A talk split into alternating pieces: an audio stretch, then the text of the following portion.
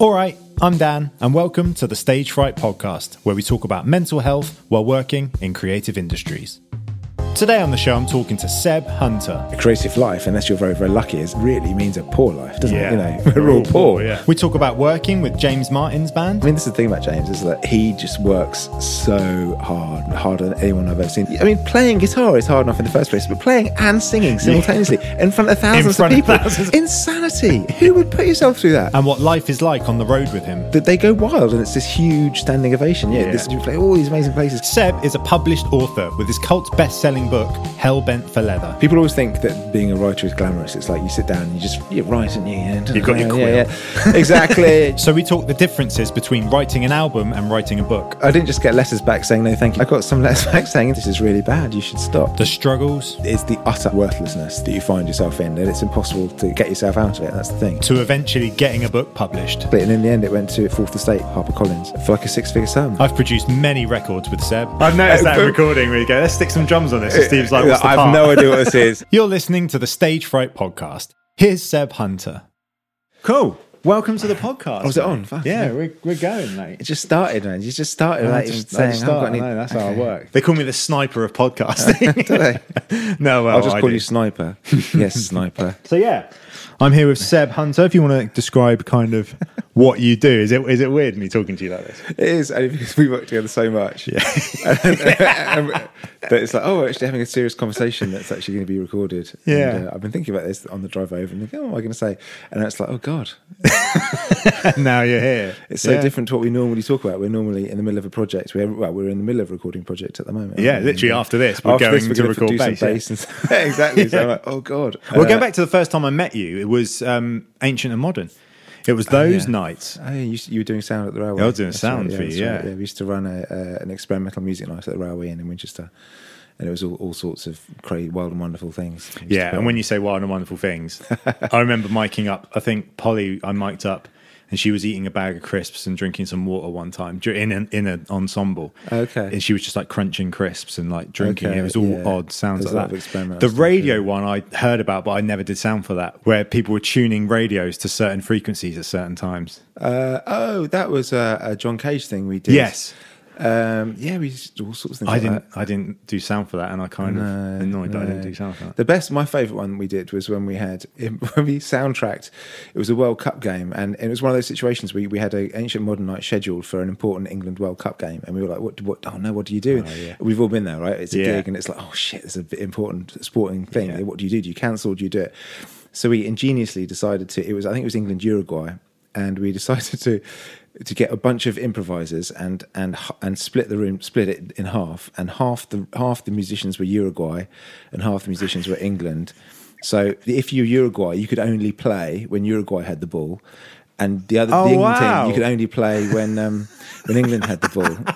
So it was brilliant, and, and- awesome. and we had this, the, the the game on a big screen behind, so you could watch the game, but we it being Oh, that's a sound check- great idea. soundtrack. Yeah, but of course. England in those days didn't have any possession. It all, so it was like eighty percent Uruguay and Luis Suarez and stuff. And Yeah. England, England players were like, oh, "This is this is really boring." And of course, and then we went behind to a, a controversial goal. So it was all just like a real damp squib. People started just playing randomly, and it all got a little bit heated. Yeah, we played a gig once in my old punk band. We were headlining the Joiners, and back in the day, when you're headlining, it's like that was the big thing. It's like, oh my god, they're headlining the Joiners. No one was there. Um, and what made it worse is England got knocked out by Portugal that year of the Euros, I think, and they played the penalty shootout just before we played. so we were about to play, and they were like, "Oh, we're, it's gone to penalty shootouts. Like we're going to hold the band." And I was like, "Okay." Fine. And we went out and watched it, and then England got knocked out, and everyone just went home. and then we got introduced on stage. Oh, the uh, Portugal might be one step closer to the final, but England have still got big screen butter. And there's like four people in the crowd going, "Yeah." We were like, oh, this is so annoying. yeah, I remember one time um, the Stones had that. They were playing uh, Wembley Stadium, and they were, I think it was Steel Wheels when they first embraced the whole stadium concept, which they're still doing now. Uh, it was during the England, I think, and this is uh, yeah, ninety one. I can't remember, but I remember there was a they just put the game on the big screens in the stadium. They were just fuck it, let's just let's just put the game on, and you may as well we'll lean into as it. well. Exactly, You may So- as well lean so- into it. How so- good would that be, though, to watch the Stones and See England get beat. I, yeah, I can't really think that's too much to think about. Patreon.com forward slash Dan Parkinson Music for advert free, higher quality, and early access to the Stage Fright podcast.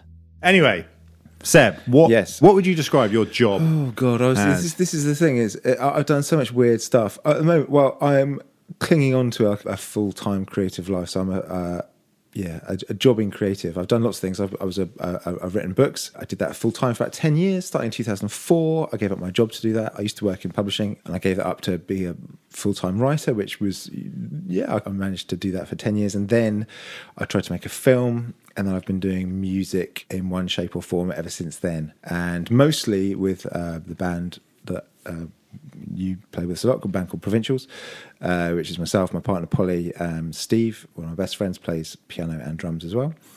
Uh, and we've been doing that for several years now. We're just making our third album, is it? Our fourth album? I can't remember. I think We I've done. for- Have I done? fourth. This is the fourth one.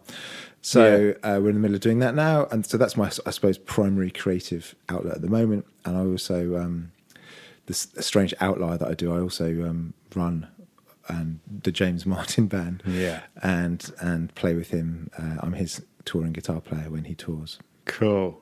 So the first time you got in contact with me once about playing piano for provincials for a show at Ronnie Scott's, and that's the first time I ended up playing with you. Yes, that's right. That was upstairs at Ronnie Scott's. Wasn't Yeah, it? yeah, yeah, that's right. Oh yeah, but you say Ronnie Scott's, You just say and then Ronnie you just leave it there. Yeah, yeah, exactly. of course, of course. Yeah, yeah, yeah. Everyone's played That's upstairs. right. Yeah, I forgot you did that. Yeah, Yeah, yeah, I did that. That was my first provincials gig. And you said, "Can you play keys?" And I said, "Yep." And then I thought, right, I've got to go out and buy some keys. So I went and bought that keyboard, Oh, which I now use in the James Martin band because of you as well. That's a, a That is- different that story. weird, and um, yeah, kind of did it on that. And then it turns out Ronnie Scott's had a piano upstairs anyway. So And then I remember you played. We played a, a gig in Oxford as well. Yes. and there, was, and there was and there was someone doing like a live sketching. Yes. you know, like you know, Yeah. like courtroom scenes. There was a, there was an artist. there was a courtroom was an art- artist. It's just the back of my head. Doing, yeah, that's thing. right. That's right. Did you yeah, get? Have you got the picture? Yeah, it's at home still got it? Yeah, yeah, yeah. It's good. Yeah, yeah. Yeah, It's I really remember that gig. It was like a sort of a It was church. a Christmas. It was a, it was a deconsecrated church. It was some sort of Christmas. It was it was for um, the publicity company that we- we were using called Pin Drop, and it was their Christmas party, I think. Ah, yeah, and it was yeah. a bunch of their artists all playing. Yeah. So, how did the James Martin stuff come about? The James Martin stuff came about. James Martin being the uh, television chef, if people for people who don't know, and there's quite a few Yeah. musicians who probably don't know. Yeah. listen to this, but um, well, I'm a guitar teacher, so uh, I've been doing that about six years now. That's my main source of income, and I've been doing it not very long, a couple of months, and I got a call from a from a lady, and it said, "Uh, "Can you teach my boss one song on guitar?" And I was like, "This is weird. One one song." I said, "Your your boss just one song? Yeah, he just wants to learn one song. Is that something you do?" And I was like, "Well, I can do. Uh, What's what's the song?" She said, "Oh, I, I don't know." I was like, "Okay." Uh, Some Marillion thing. yeah, I, I had no idea what this was. I, so I sort of so she I said, yeah, that's that's that's fine. So how much is it going to be? I said, well, this is my usual rate. And so she gave me the, the address, and I just thought, as I was driving, I thought maybe it's some sort of like corporate CEO who just wants to impress his secretary. Do you know what I mean? Yeah, yeah. I thought it's going to be something like that because it's like it was like a country pile. You know what I mean? So I show up there, and um, I'm just just bizarre. I think one, learn one song. What, you know, what are you going to do with that? Is he going to record it? Just so weird. The gate opens and um, big gravel drive, big house, lots and lots of cars in the driveway, and uh, this big handsome bloke comes up towards me, and I sort of recognise him but because I don't. Oh, I do know. I didn't have a TV at the time. I didn't know who he was. I Yeah. recognised him. I thought, oh, he's a. I think he's a celebrity. He's a famous sort of person. Hand. And he sort of takes me into. He's got like a man cave, which you know well now. Yeah. Sits me down, and he goes, right. Um, uh, he says, my name's James. I was like, okay, hello, hello, uh, hello. I'm so da, da, da. still none the wiser. Sit down, and he says, right, I'm doing a tour. I'm going, okay, right, you know, and I want to come out at the end, you know, with a guitar and and do a song. Mm-hmm. Is that is that possible? And I'm just like, you know, what is this? What what Yeah. do you mean do a tour? Who are you? come out. uh, So so so I could tell. I could then I sort of saw all these cookbooks on his table, which said James Martin cooking. You know, loads of them. I thought, okay, okay, TV show. I recognise this. Okay, I know this bloke. Yeah, I sort of, so I sort of vague. Then I knew who he was yeah. But he didn't say, he didn't explain, I'm doing a cookery tour, just I'm doing a tour. It was just, it was so, I had such little information Yeah, because you on. hear the word tour and you think I've got music. a totally different perspective. Yeah, I'm yeah. like, I'm like, yeah. So how can you? How can a chef do? I didn't. I was just been sitting there. He was. He was. You know, I was in a strange situation, sitting on his sofa, just thinking, what is this? What is going on? So he said, how? How? He, uh, yeah, I want to come out at the end. I want to show, come out of the dry ice with a guitar on my neck, play a song. How, how easy is that? How easy is that going to be? I said, well, have you ever played guitar before? He said, no. Okay. Uh, when when is this? And you know, it was in, in about three months' time. Okay. Wow. So, so what? I said, what, what song is it you want to do? He says, okay, I'll play it. So he presses play on his on his iPad, and um, it was uh, I can't remember what the song was. But it was a Coldplay song, but it was one of those Coldplay songs that didn't have any guitar in it. So it was just it was Ah, just okay, piano. yeah. And I was, we sort of sat there for about two minutes, and the, at no point did the guitar come in. And I thought, so I said, "Look, can I just stop you, James? The, this song we could we could transpose it. We could do this on guitar, but it would just sound different. I mean, if you want it to, if you want to do this song, you really need to go and get find a piano teacher, Mm. Yeah. and do it on piano because that'll that'll work. Then it'll sound like this." And he goes, "Oh yeah, the guitar's much cooler, isn't it?" yeah. I said, well, yeah, but that's not That the is point. The very true, is- by the way, to yeah, everyone. yeah, That of is course, very of course. true. Yeah, for the record, I agree that we all, we all officially agree with that. Uh, I said, well, we could do it, but it's just it's just not going to sound the same. Have you got? Are there any other songs that you that you might want to you might want to do? He said, oh, okay. How about this one? So he play he plays um, "Wonderful Tonight" by Eric Clapton. Yeah. and I said, okay, well, this, at least this is a guitar song. We could we could I could teach this. It's like quite straightforward, and the only problem is it's got that very trademark lead guitar part lick. Yes. Yeah. And he goes, "Oh, well, you do that." And I said, "What do you mean? What do you mean I do that?" He said, "Well, you play that bit, and I do that." And I said, "What do you mean, like on stage with you playing?" Yeah. And it was honestly that was it. I've been there five minutes, like like I'm sitting here now. And he said, "Oh, you weren't expecting this, were you?" And I was like, "No, I wasn't." No. No. So so it was just so bizarre, and that was the beginning of a um, long and beautiful journey that I've been on with James Yeah. now. For I've now done three tours with him. I'm doing a fourth one in October. There's now the James Martin Band, and we're now called. We've now got a name. I don't know if we, that name has actually been released yet. I think he's going to do a launch. Yeah, We're not allowed to say it. we like have a name and a drumhead and all this sort of stuff. Yeah. Um, and we play festivals and we've played a lot. And you're And now- Dan, Dan is also in the James Martin I'm now Band. in it. Yeah, great. Yeah, exactly. Everyone I know, my It is partner is fun. in the, all the provincials are now in the James Martin Yeah, all the provincials are in it.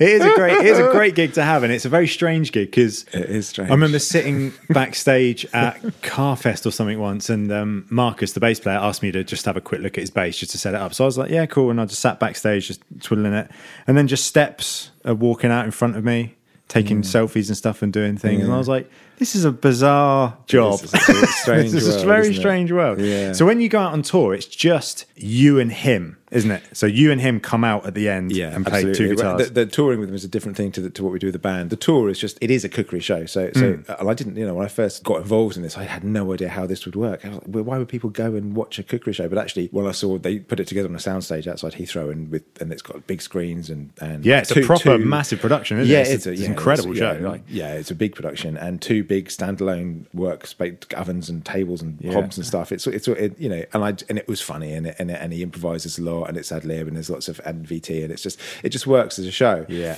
So what he wanted was at the end of that to come out and obviously you know sort of live out his rock star in a rock star fantasy and it was it was it was I soon learned it was my job to enable that Yeah. to happen so so yeah the first tour was uh, at the end we just come out and do one song and, And what's what's that like when you're on the tour? Because you're you're traveling around the country and you're on stage for three four minutes. It's really yeah. I mean, it's more now. The first two tours, it was just one. I would just do one song. So I would, Mm. I'd yeah, go around all the country. It was like twenty five shows we'd do, and just come out at the end for one song, and then and then go home or go back to the hotel. But now it's it's more now at least because I feel like I could sort of justify my presence in this Yeah. whole circus a bit more now because we do two songs.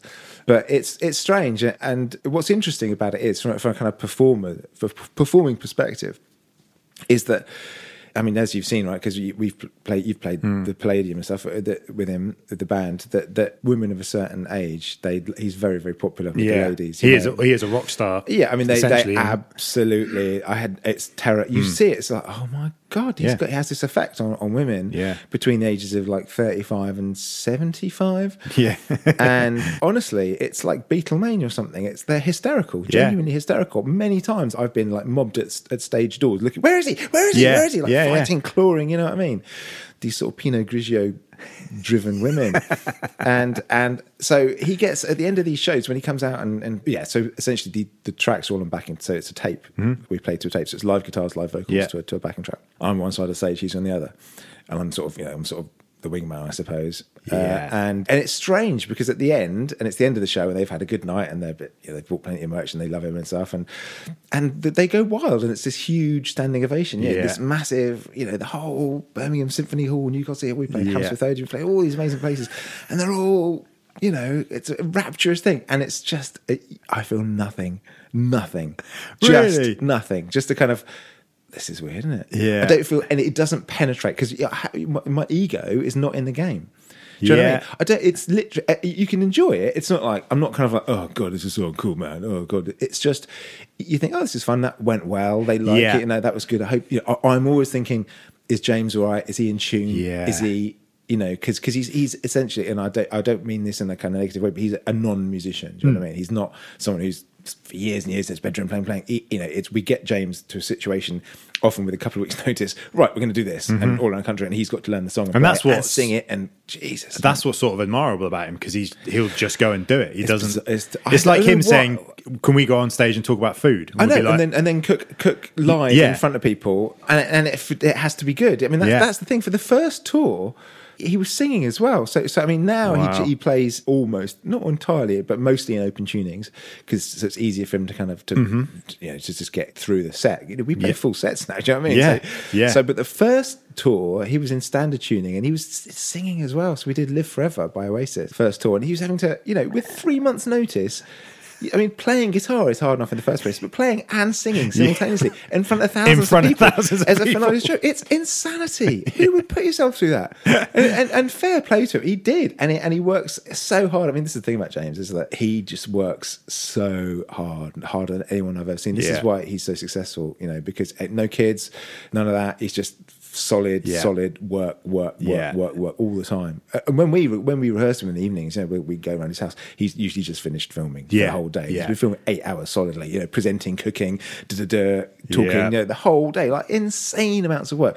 And then he'll He's off flying off next- He's next flying off next morning do stuff, somewhere. And, and in the meantime, he just has a, a rehearsal with us, trying to learn these songs and play in a band properly in a band, not just kind of be carried. You know, we don't turn him down. He's you know. yeah, he's he's in he's Yeah, part of the band. A lot of people absolutely, do ask me, "Is that him playing guitar?" Yep. Yeah, Right, it's it him playing yeah, guitar. Yeah, like, it is. Yeah, yeah, yeah. So yeah, it's an incredible amount of ball. I mean, uh, d- delusional, really. To, to, to, to, to, to- I mean, it's brilliant. That he Yes, does. it's I mean, brilliant. I- I- this isn't something. This is something I say. today. It's, it's just incredible the way he just Yeah. throws himself at this. Yeah, I'm just going to do it. And uh, yeah, it's great. But it's the, the main thing about it is it's fun. You know, Yeah. and that's what so why I enjoy it so much. In that my, when your ego isn't in the game, there's nothing to you know. So long as it's everything's you know, my anxiety with regard to that is like, is his guitar working? Is his mic working? Is he going to come in at the right Yeah. time? I'm my own what I'm doing. It's just like, well, it's it's So fine. in that situation, your guitar playing isn't the problem at all because you know you can play the parts. No, it's it's it's, fine, it's yeah. you're MDing essentially that project. Yeah, exactly, exactly, and and making sure that honestly, just because because he's when, when at the end of the of, of the James Martin show, he's just been he's just been talking, cooking. 10 dishes his hands are f- covered in crap Yeah. he comes off people go wave baby wipes on his hands and sort of you know Yeah, gets to take yeah. his apron off and he has like a 10,000 pound Les Paul Yeah. strapped around him and he has to go out and like here we go you know what I mean so, so for me it's like is his guitar the right you know is his guitar strapped the right way is it Yes. is it plugged in I got the right settings on his on his amp all this sort of stuff so and, and then you then kind of sort of relax and and you know Yeah, once the song starts and you know, yeah, okay, I can see James on, smile. okay. It's like he, he's Yeah. enjoying because the fact the thing is he's got to enjoy it as well. I think I think he really enjoys it. I think that's otherwise it, I think it would have just been a one off. Yeah, I think would have just now and now it. when we do the show the, the tour, he's not having to do live vocals anymore. And the second tour we did um, Money for Nothing after he met Mark Knopfler at, at some. to- On top of a skyscraper in somewhere in Dubai, oh, I just bumped into Mark Knopfler, and then we ended up doing "Money for Nothing," and uh, and he and he sang that on the second tour. He sang that, and I did the um, the full set, the sting Oh, parts. cool. Yeah, exactly. Which is which is uh, yeah. So so he sang that, but ever since then he just he the the, the backing of the vocals are on tape as well. So we just do Yeah. live guitars and backing vocals now, which is so much easier. And he mm-hmm. he really enjoys it, you know, and, and it's fun. Yeah, yeah. I, mean, get to go around the country and do a couple of songs. he enjoys it. We all enjoy it. It's yeah, super it fun is hanging fun. out It him. fun. Yeah, yeah. Because for us as musicians, you know, we get paid to do it. We get ourselves in some interesting Yeah. situations, like backstage with Steps and all these, and Natalie, and, Natalie and and all these, and all these bizarre situations. you find yourself in. Otherwise, you would in no way would you ever. I know, I know you've done like stuff at, at festivals and metal festivals or whatever. And Yeah, backstage, yeah. But that's a different kind That's a of different, yeah. kind well, of- when you're working and playing, it's two different. Yeah, it's exactly. But but, but but you find the, the situations you find yourself in with the with James Martin band. It's just like it's just so it's just always amusing. It's Yeah. always funny. It's never a think we all enjoy stressful gig. it. That gig. It's never for me anyway. For you, I imagine it can be quite uh, stressful. No, I don't think it is. It's only it, it- again for me. Uh, again, it's I'm I'm never worrying about my own. What I, you know, the only time I think I'm not worrying about what I'm playing or is I'm playing because it's like, well, I know what I'm doing and that stuff. It's the covers we're doing; they're relatively straightforward. Yeah. it's not kind of like crazy, crazy advanced technique stuff. It's like you know, so I can kind of enjoy it. Uh, but it's it's is it working? And I enjoy that. You know, I, I enjoy the whole kind of like MDing the the band and and making sure that's all everything's yeah. That's something, but that I enjoy. Yeah. uh, as part of the whole, whole which you do with provincials as well. So what's what's the Yeah. difference between the James Martin band and provincials in that respect? well provincials is it, it's much more of a creative thing it's much more of a kind of because because the ego is in the game with provincials Mm-hmm. and it's songs that you know that, that i mean i write i think i write all the music and it's something that you want it to be as good as it possibly can so so the, the stress is completely different the stress is on how can we make this original music as good as we can That's a good way of saying it. It's not more stressful or less stressful. It's just a different kind of totally stress. different totally different uh, thing yeah exactly it's funny because because when i'm on you know on stage with james and it's like well if i can't hear myself particularly or or i don't particularly like my sound or whatever it doesn't really Right. i'm not stressed about it i'm like well it's okay and i know it'll be okay and, Yeah. and it's and i know the the front house mix will be all right and and everyone's cool and I can just I can just affect what I'm doing and it's and it's kind of not a stress but with provincials it's funny I was listening to to your podcast with James the other the, James, yeah, James Williams, yeah. and he was talking about how an out of tune guitar string can bring anxiety and stress Yeah. and whatever, and just and, that, and that's with provincials. If, if if the sound is wrong, you can't. Hear yourself, or you know, bad bad sound. I, I just don't enjoy it at all because Wow, it's, it's just I just it's it's because it's you want it to, to be beyond just getting through it. You want to be able to really do your best, and to do your best, you need to be able to hear yourself, and you need to kind of be able to perform. And, you know, Yeah. I, I remember like we played uh, a load of festivals last summer, Yeah. and uh, and we had a railway show, like a, uh, our local hometown gig at the end, and like a nice headline performance. So it was like, okay, finally we're able to get the sound nice and good after all these terrible. A festival, the sound Festival was is on and off, innit? Yeah. Oh, absolutely, and you've got no control of it, and you've just got to get through it. And we're getting to the railway, thinking, "Oh, this is going to be oh, at last we're going to be able to get the perfect." And it was just, it was just like, it was just this mess. It was so loud. It was just, oh god, after all this, even now we've still got bad sound. So, so it's the, it's the f- fear of bad sound, I suppose. Do you worry about other musicians, like in the James Martin stuff? Do you worry about what we're doing? worry about no i mean i'm i'm uh, yes i suppose yeah yeah Worry that not worry about it but but but i will say if for example marcus or whatever is is, is it, i would say let's check can we do this instead and do that and so but that's that's Yeah. part of it that's part of being an md of a Yeah, project isn't it say let's let- you know but luckily everyone's kind of really everyone's really good at their at what they do Yeah. and we we're all good at kind of tweaking things and changing Yeah. things around I don't think there's any kind of huge eggshell egos to tap around it's like let's just let's just get it it's how we how we how we can because everyone enjoys it and everyone know everyone's there to, to enjoy themselves Yeah, so so yeah. there's no there's no kind of like oh god I've got to tell uh, he's not going to be able to bear it there's no sort of like prima donnas so so it's all so it's all fun you know? Yeah, cool. And that's the same in provincials, I guess, as well. That's Oh yeah, I mean, I'm so lucky with provincials in that you know Polly is my, my other half, and Steve's like one of my oldest friends. Yeah. So it's it's always just fun when we get together. It's always just fun. It's like being friends, and, and yourself as well. We're, we're friends as well. So it's always just really lovely. I mean, it's it's always just not only the music that we do that we love, we enjoy, and we're always moving forward, but it's like it's always just really really fun, and that's that's that's what's so special. That's why I feel so blessed and lucky in what I do. I suppose.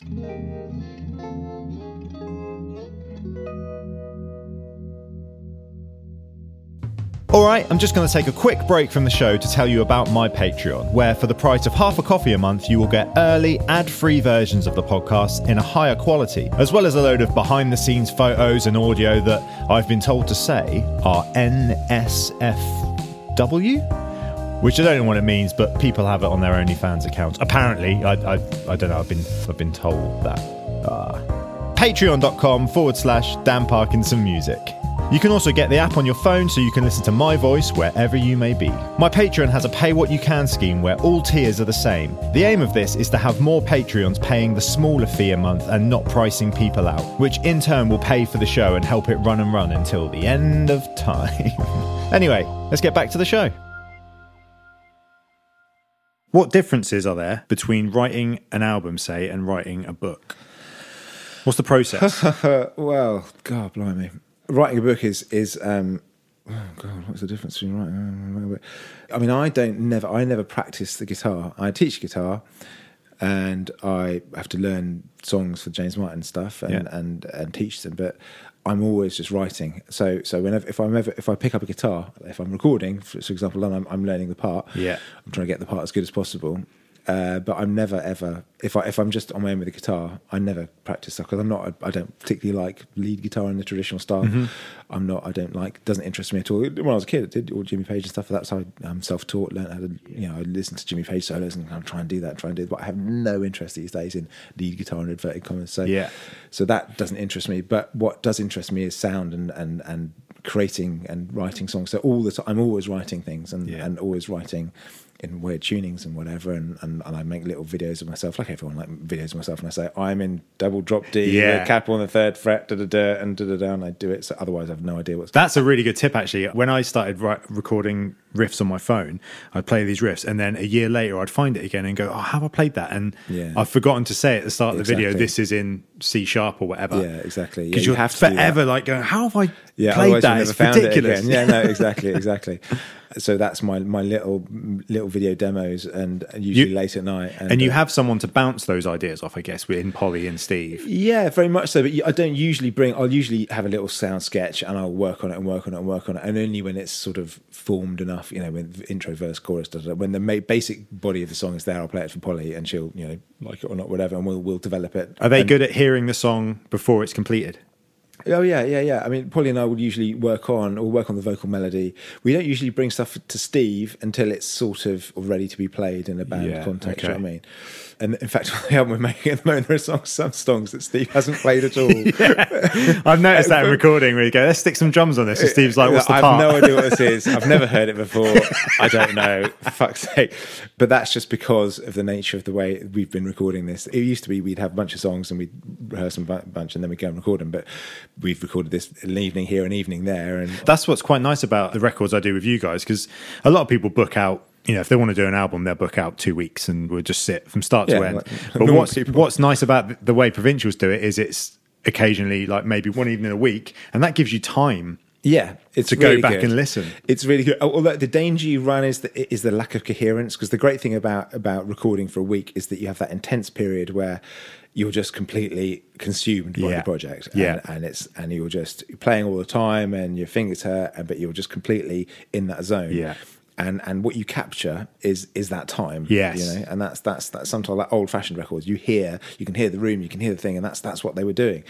But the great thing about this is that you can go away and listen to it and think about it and let it, you know, let your subconscious do its work, and then and Yeah. then come back and think, okay, right, I want to do this and I want to do this, and it means your decision making is is better in the long run. And it means that you come out and you think, well, actually, and you can spend time with it and not listen to it for a couple of days and then put it and then listen to it and think, oh, and this needs an acoustic guitar in here, or this needs a bit of this, needs a bit of that. Yeah.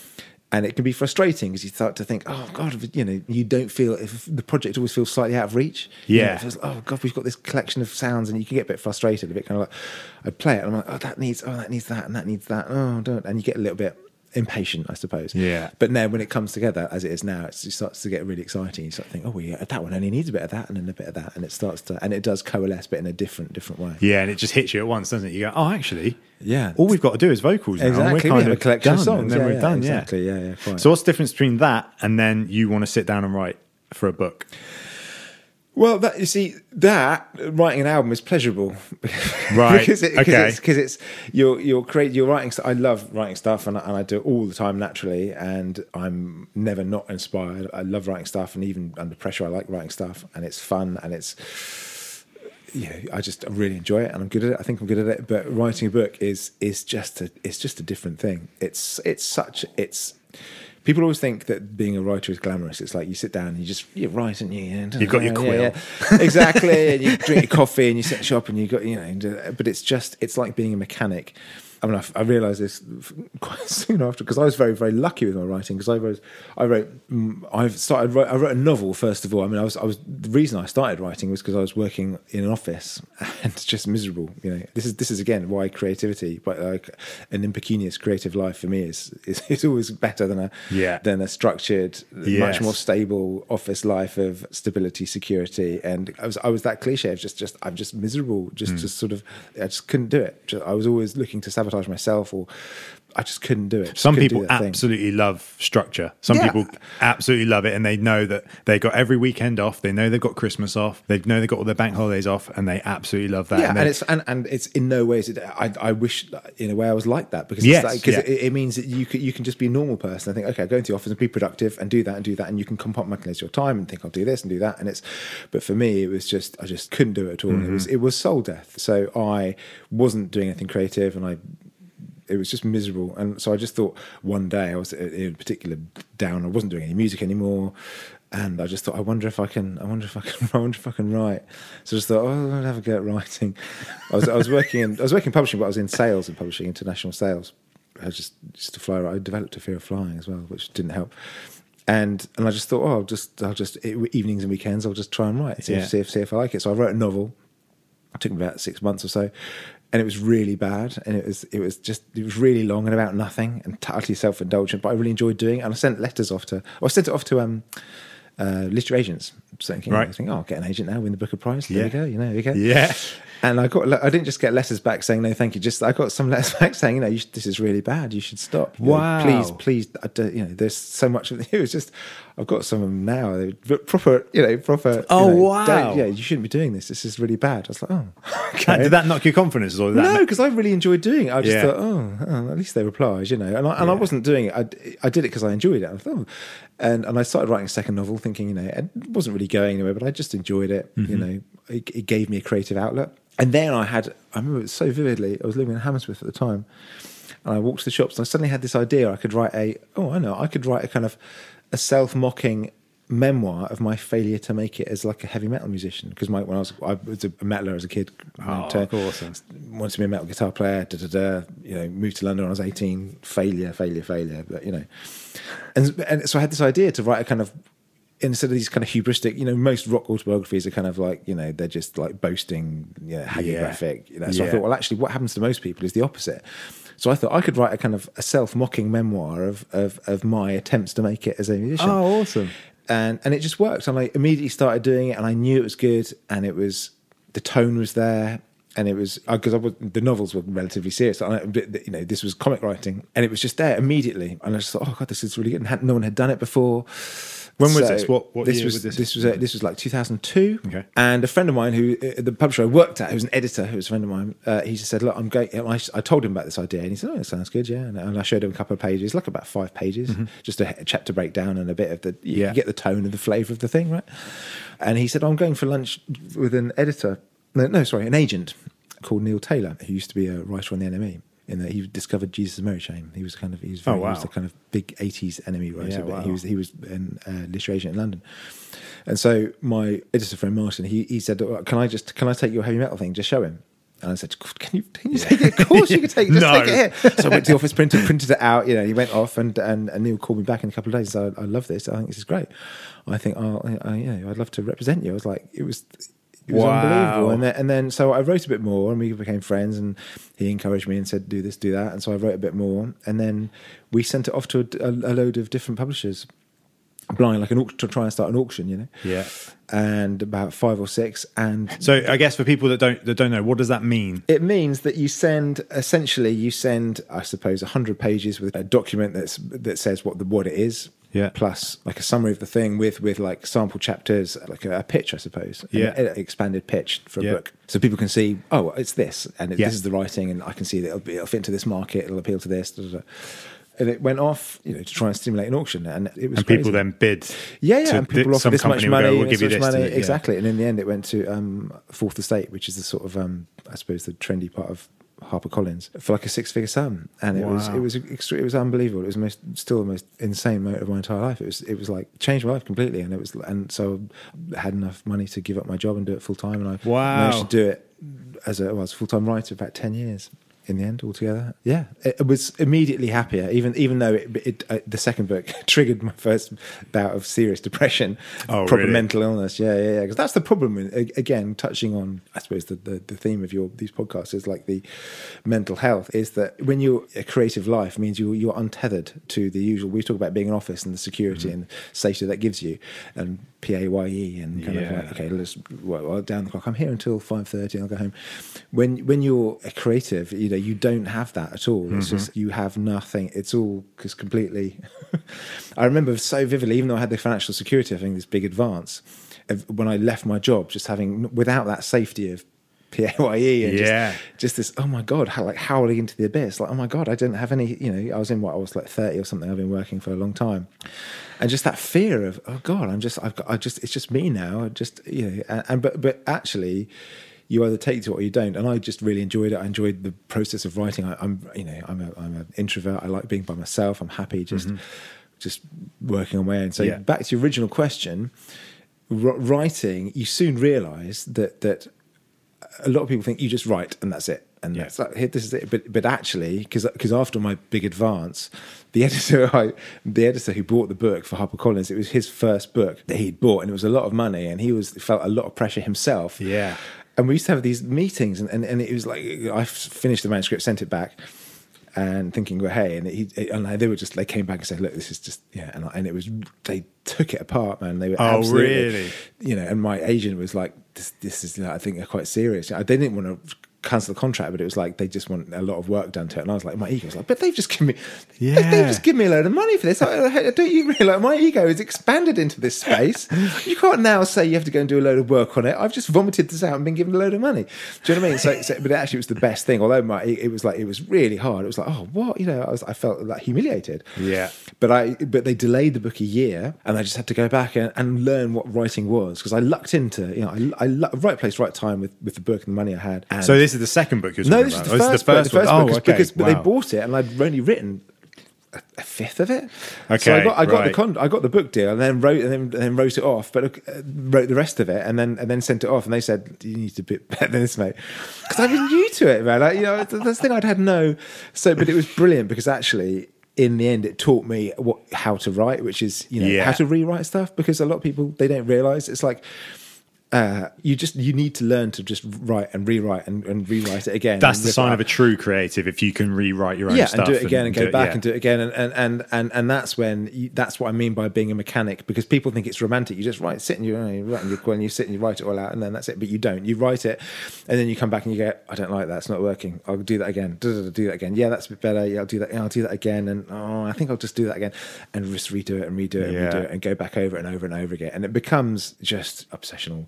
It just becomes it just eats time like nothing. I, I know when you're Yeah. here, right, and you're working on stuff and you're editing whatever, it's time just vanishes. Yeah, but, but three hours goes by honestly, like it's that. just it's just terrifying. It just it just eats time. You go away and you think, and you can come back the next day and go, oh, "That's all crap. I don't Yeah, like I spent ten hours on it yesterday. Now yeah, start again. exactly. So so you've just got to you've just got to be able to embrace that, and you've got to be able to just. um to go, that's not good enough. You know, I mean, Mm. I, I remember these we had these awful meetings. As a as a comic writer, you know, it, comedy is subjective, Mm. and we used to have these meetings when we were going over the manuscript. This is the beginning when we were trying to put it back together in a more cohesive way. Yeah. He used to say, "Well, he'd read out a line, and I just don't think that's funny." And I said, "Well, I, I think it's really funny." Oh, said, "No, yeah. I just don't think that's funny. Okay, well, I think it is funny. And we just like, like you and I are now. Okay, um, and then okay, this bit, right, this line here, I just don't think that's funny. Well, I think it's really funny. Well, and honestly, we'd, for an hour, we just sit there in this kind of this awful pregnant silence, you know, the weight of this oh money on us and this pressure of him having bought this Oh book and being my first book. And it was like, oh, God. So yeah, I really I paid my dues with all that, the whole process and stuff. But in the end, it was it was the best thing that could have happened to me. Did you bring that knowledge over to the second book then? Yes. Well, I mean, you're always yes, yeah, uh, yes. That's the problem. You are always you're always chasing what your first success gave you. Aren't yeah, You're very much. But the, the problem I had with that was that I only had a one book deal. So often when you get a, a publishing contract, it's like a, you, especially for fiction, uh, you get like a two or three book deal. Mm-hmm. So they buy you an expert for for whatever reason. that's, that's funny.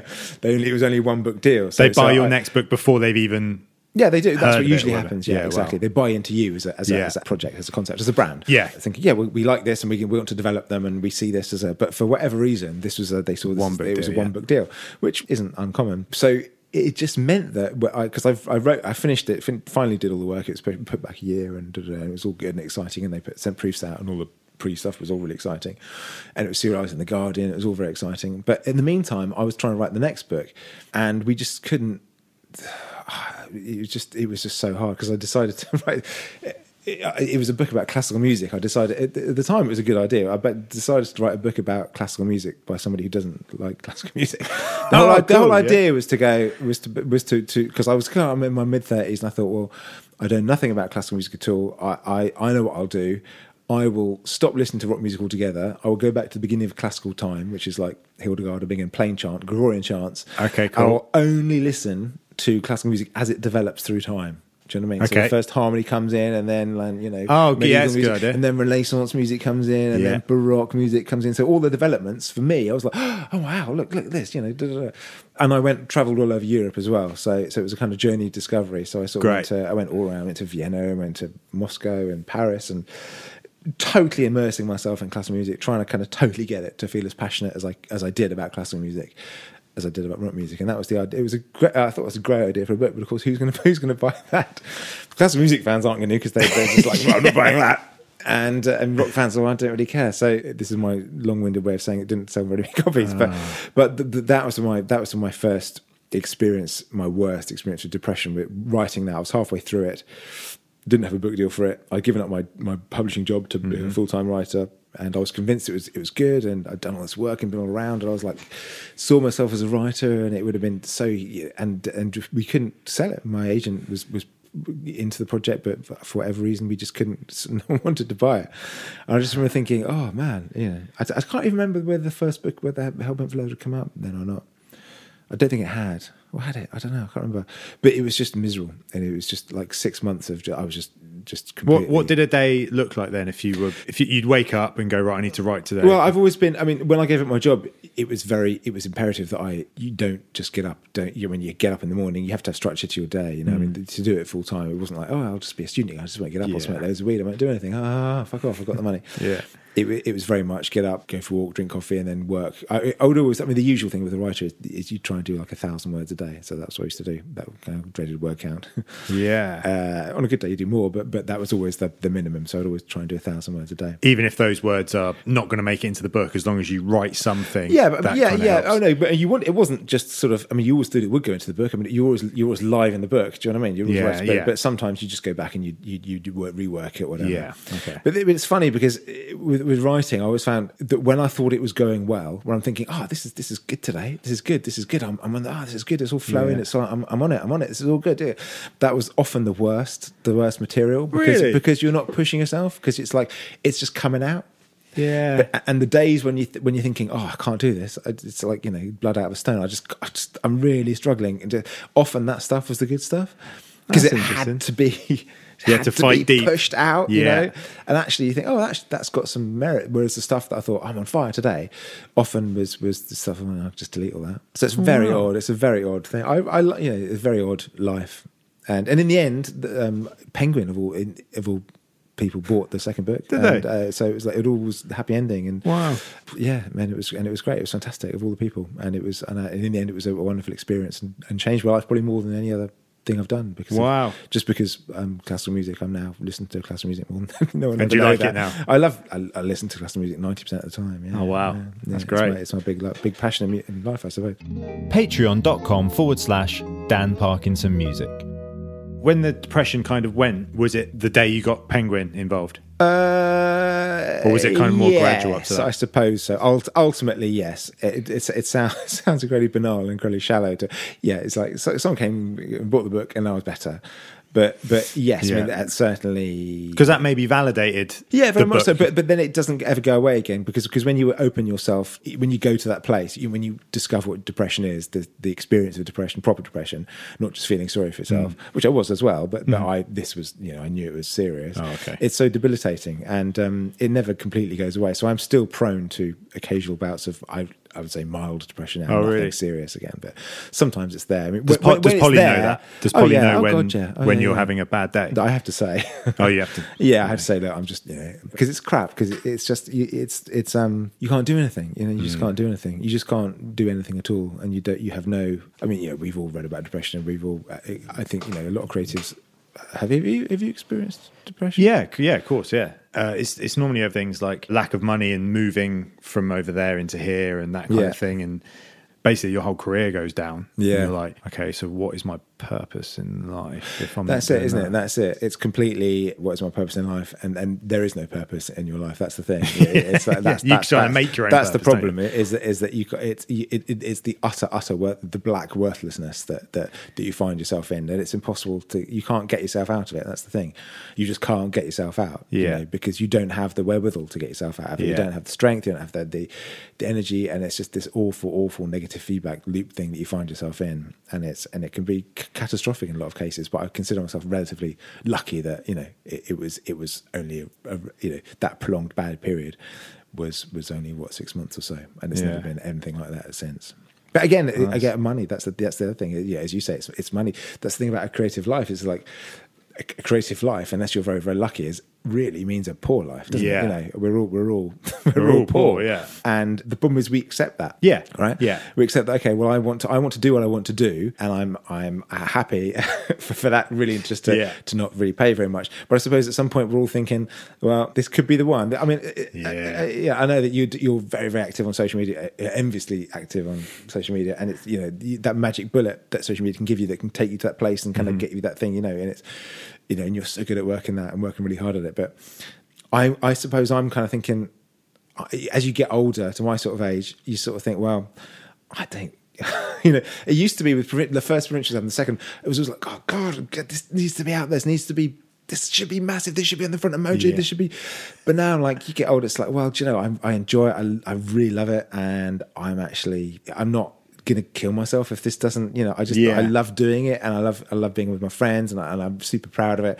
But that doesn't mean becoming you know i don't care but it just it just means that you you grow up a bit and you think actually i'm i'm just happy in my skin i'm happy in my life i like doing what i do if this suddenly goes to number one or whatever goes then that would be amazing but i'm not going to stop i'm not going to let that get in the way of what i of, of what i do Yeah. do you know what i mean so i've i've made my peace with not having much money and it's okay you know because because actually you know i love music i love books i love you know i love what i do and so it's kind of it's its own reward really you know and i know that I would much rather be doing what I do in my life and the various creative things that I do than working in office and having that security or a nice car or a nice anything.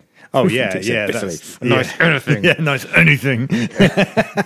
that's that's the thing. You, we can look back and go, oh yeah, we did that album and we did that and we worked on that song with that person and we've done this, this, this. Like, and that's sort of that is part of the payment. It's what makes you happy, you know. It's Yeah. like, have you are, are you enjoying yourself? And I never, I never wake up in the morning and think, oh god, I wish I, I wish I worked for Prudential. Oh, I wish Yeah. I worked in a dealership. Oh, I wish I was, I wish, I, you know. Sometimes I'm envious of the things they have or the trappings they have or whatever, but not really because it's like, well, Yeah, I mean, yeah, That would that means they they would have to live the I would have to do all the things that they did and being in office and doing all that and and it's just it's not for all people. You know? No, not at all. Some And people I- love, yeah, like love the stress of it. They love the structure of it, but I love the fact that I can kind of wake up, come in here, and go, hmm, "What should I do today?" Oh yeah, I mean, do that those little jobs, those three little jobs, and do them out and go, Yeah, you know, yeah, and oh, cool, I made fifty quid today, great, like yeah, awesome. And then you can go home at half three and go, cool, yeah, that's a nice little productive day. yeah, yeah. But it's it's it's working with music, isn't it? And and that's the thing that that I always find inspirational. You know, is always. Even, uh, I mean, it my my you know boring inverted commas job as a guitar teacher. You know, it's, it's it can be can be can be brilliant. Know, just Yeah. because I, I the way I do it is is um, rather than kind of a lot of people quite sort of um, dogmatic about you know this is my course. I'm you have to do it this way. But I'm very much if I teach someone, I say like what you, what songs do you like? You know, what are your five favorite songs? Yeah. and send them to me. And I I just love breaking them down and and, and working out a song and That's cool. That's that's much nicer than saying this is an A minor seven, and the reason they've reason they've gone to a C is because of X, Y, and Z, blah blah. Because the melody, like that's kind of boring. You're kind of what you teaching kids more to be creative. Not kids. uh, I mean, kids. Kids usually say Ed Sheeran or whatever, but but but but, but mostly adults. They songs songs that they want to do. That, that so so it's more self motivating than well. Here's the songs that I'm forcing you to Yeah. do. But but to me, it's it's it's just about. I remember some bloke. Old bloke, he, he he wanted to learn some status quo songs. I was like, oh, okay, so it'll take me five minutes. I didn't. I thought, oh, I'll do- but then as soon as I started to actually go inside, I thought, well, well I'll choose some, you know, whatever you want, paper plane, Yeah. or I'd do a whole bunch of songs. And actually, God, this one's in drop D. This one, this intro is really good. This is really cool. And I came away from it just thinking, ah, just stays great. These are really, really good. And it gives you so much more appreciation Yeah. for, for, for songs that we all know and love and or don't love.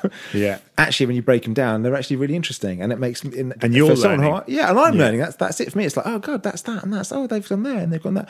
And for me, it's just fascinating that I got into music when I know when I, when I first started teaching, my music theory was terrible. And I it? realised now I'm ashamed, you know. But now it's like I love it. I, I'm I'm I'm it excites me. You know what I mean? Oh, And- and great. so so when I'm teaching status quo to like some old pensioner in Chandler's Ford, I'm like. I'm actually excited because I'm That's like, great. I like this bit, and, this- and then it goes here, and then it does that, and then this bit here, and then that guitar does that, and that guitar does that, and I'm like a little puppy dog about it. And uh, so, so at times like that, it is better than kids, you know, because that's the problem with modern pop songs is like because all the kids they want to do Harry Harry. What's his name? Styles Styles, right? Yeah, and and, the problem is modern pop productions that they it's the it's the production that does all the work. You know, They- Yeah. all, all these modern pop songs they have f- four chords, Yeah. and they just go round and round and round. The, Yeah. the chorus is the same, the bridge is the same, and and, and even eight year olds get bored. They go, "Is that it?" It's, yeah, it just goes Yeah. round and round, and there's a synth go ooh ooh ooh. There's a hip hop bit here, but it just goes round and round. And the song structure, the songwriting is is boring because it's just the modern pop is is, is earworms.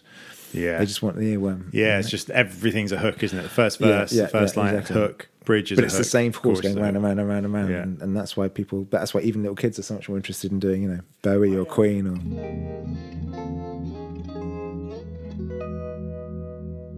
Do you ever get anxious with the teaching stuff? Um, no, I, the only time I, I get anxious is when when I I only I've had that a couple of times when the kids, usually late teenagers, uh, are really good and Yeah. and I'm not, and, I, and they're they're, fl- they're flying into the open sky without me, and I just feel like I prepare for an hour for the lesson, and they after ten minutes, like yeah, I got that. I'm like, oh, God, Yeah, I don't know shit, what yeah. to do now. So no, but that's but I'm generally the better prepared you are. I don't think now. I no, not at all, not these days. No. Because kind I've been doing it lo- long enough now that Yeah, I'm how long have you been teaching full time? Six or seven years. Wow. Yeah. So so it's so no, not really. But th- that's the only thing that. But even then, I, I would know what to do. But I haven't. I haven't currently got. But I, but I love it though when you got some. You know, one kid. One kid I taught called Ben Moss. He he supported us when we played the railway. I used to Oh, yeah, him. of course, yeah, And Ben, was absolutely fantastic. We used to just go around and go in weird tunings and just jam out stuff and playing stuff. And it was more in the end. It was more a kind of opportunity for him to just kind of try stuff out. Mean, it was just Yeah. it was about it communicating music- musicians. You know what I mean? Yeah. As long as someone someone's parents are prepared to pay for that Yeah. then it's then it, it's a time. That's it's, ve- it's a fertile creative time, which which is what Yeah, you want. that's obviously- very important. That's still very important. Absolutely, absolutely. So I saw myself. So it's that the only time I'd, I would feel bad. Think, oh God, yeah. Sometimes he'd teach me stuff. I'm like, oh, what are you doing there, Ben? Mm. Well, oh, it's a triad. You- yeah, but but it's as long as it's beneficial for for for, Yeah. for, for someone, then then Because realistically, you can learn all the all your triads and all your modes on YouTube in a ten Yeah, minute video. yeah, and I don't. I still don't know why they don't. You know, I'm Yeah, often, I'm yeah. often. You, know, you could just learn this online. I you could learn this online, but some people like you know the one-on-one interaction and, and Oh, what, yeah, what you're teaching. You're teaching creativity as opposed to Yeah, they put it and it's, and it's just about getting on with people. Uh, that's the thing. yeah. Being a, what I do, it's just about being like it's just about getting with people, being being empathetic, being you know, just Yeah. having a nice time that they want to see you. Yeah. And you know, encouraging. And I, I totally get it. You know. Which goes back to the James Martin thing. You wouldn't be doing the James Martin thing if you ended up being a dickhead. Do you know no, what I mean? no, exactly, absolutely, absolutely, and, uh, uh, indeed, and that's that's one of the great things about it is that James and I get on really well. We're like good good mates now. Mm, yeah. We've been all around the Yeah. country several times and been all sorts of fixes. Yeah. So, so, and he's always treated me well. You know what I mean? Yeah. So, so, uh, so no, it's been good.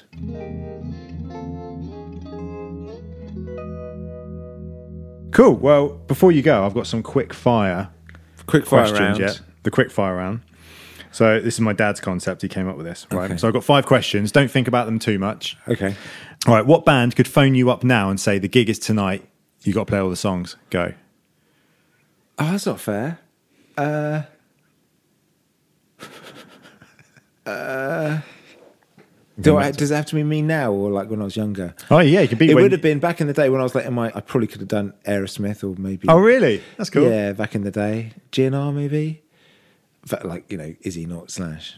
Right. Uh, You're not a fan of Slash? no, I am, but but but I, I've never been that great at kind of like Oh, know, the lead uh, stuff, yeah, it goes to the lead what I mean? yeah. I, could I could do it, but you know, I didn't really particularly enjoy it. Um, Aerosmith's maybe- good though.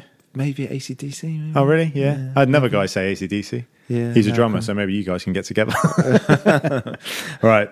What artist did you instantly connect with on the first hearing?